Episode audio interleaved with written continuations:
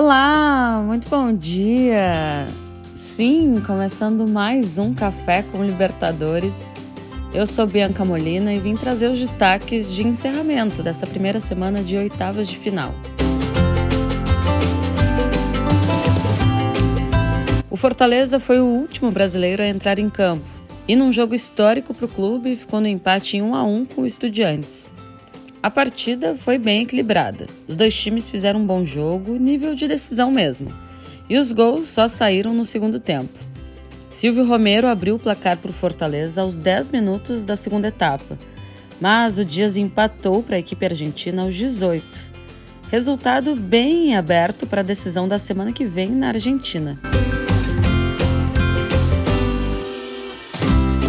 Leão do Pici vai tentar continuar fazendo história na Comebol Libertadores. Aliás, falando nisso, foi mais uma noite com uma baita apresentação da torcida. Não teve casa cheia, é verdade, público de 38 mil pessoas no Castelão, mas teve mais um belo mosaico.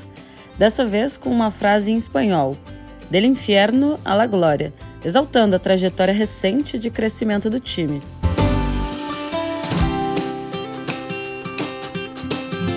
Repassando então os resultados desses jogos de ida das oitavas de final da Comebol Libertadores: Corinthians e Boca Juniors 0 a 0, Tolima 0, Flamengo 1, Cerro Portenho 0, Palmeiras 3, Emelec e Galo 1 a 1, Atlético Paranaense 2 a 1 em cima do Libertar, Vélez 1, River 0, Tajeres e Colón 1 a 1 e esse 1 a 1 também entre Fortaleza e Estudiantes. Semana que vem é decisão. E aí, quem passa? Manda teu palpite em LibertadoresBR no Twitter ou no Instagram. Boa sexta, viu? E até uma próxima.